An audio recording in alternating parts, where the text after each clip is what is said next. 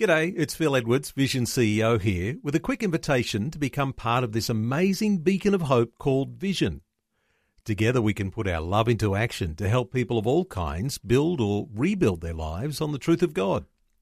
Please consider the part you can play during our upcoming Visionathon appeal, remembering that it's your support that makes Vision possible, including this podcast. 2020, bringing a biblical perspective on life, culture, and current events. Weekdays on UCB's Vision Radio Network. Find out more at vision.org.au. Now, US Secretary of State John Kerry says the US will settle at least 85,000 refugees in fiscal 2016. That officially begins right around the corner on October the 1st, and it includes a minimum of 10,000 Syrians and 100,000 refugees by the year 2017. Some Republican lawmakers have expressed concern that terrorist groups like Islamic State have made it abundantly clear that they'll use the refugee crisis to try to enter the United States. And of course, that's something we were talking about on the program yesterday when we were talking to Bernard Gaynor, who expressed exactly the same concerns. Regional analyst and associate professor Jonathan Adelman of the University of Denver told VOA's Victor Beattie that the vetting process should be manageable. The estimate is 2% of them could be ISIS fighters, or maybe even as high as 5 So I think both sides have a point. I think clearly this is not a very large number compared to the 4 million Syrians who've already fled the country and another 7 million who've gone to other places within Syria. But on the other hand, it would seem to me that our intelligence ought to be fairly good enough so that we would be able to, you know, at least spot a significant number of them. So I think when you balance it out, it's a concern. I think it is up to the intelligence agencies, but on the whole, there must be there are profiles that you know should you know select out those people that we might be concerned about. Russia's military backing, according to Mr. Kerry at his comments on Sunday, for the Syrian regime risks sending even more extremists to the war-torn country and could further hamper any effort to bring peace. Uh, does he have a point? Oh, there's no question about it. But the problem is whose responsibility is this? In other words, we had an opportunity three years ago to really back up and arm and train the pro Western secular moderates. And we skipped over that.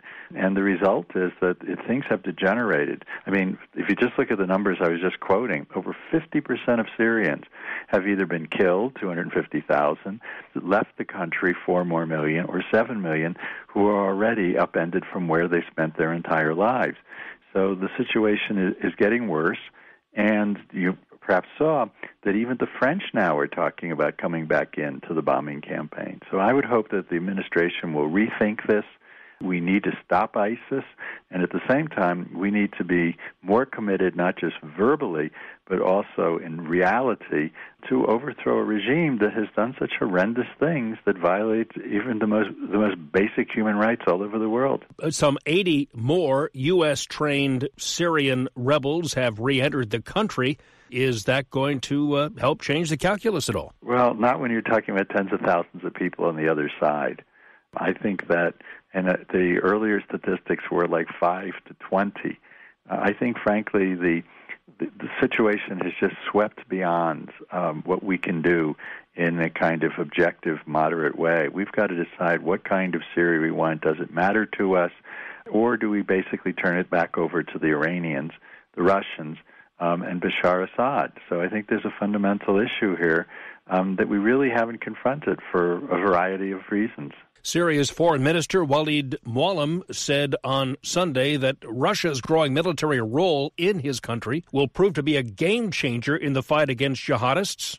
I think that's a byproduct to a certain degree, but I think fundamentally the Russians want to hold on to their longest and most traditional base, um, which is in Syria, and they've already got Tartus as their naval base, and now they're going to have an air force base.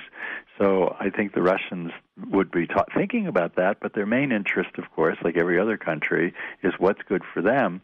And this reinforces their image, especially in Sunni Arab countries like Saudi Arabia, like the United Arab Emirates, like Jordan and Egypt, that Russia is a militarily reliable country on which they can rely because they're coming to the rescue one more time to Bashar Assad, who, as horrible as he is, they see as preferable to the other side.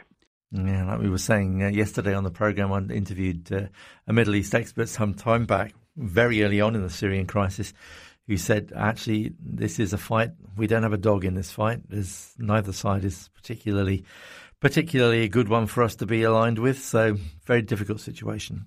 Certainly one that we should be praying about. You're listening to 2020. Like what you've just heard? There's more great podcasts, or you can listen to us live at vision.org.au. And remember, Vision is listener supported. Your donation of any amount will help us continue connecting faith to life. Learn more or donate today at vision.org.au.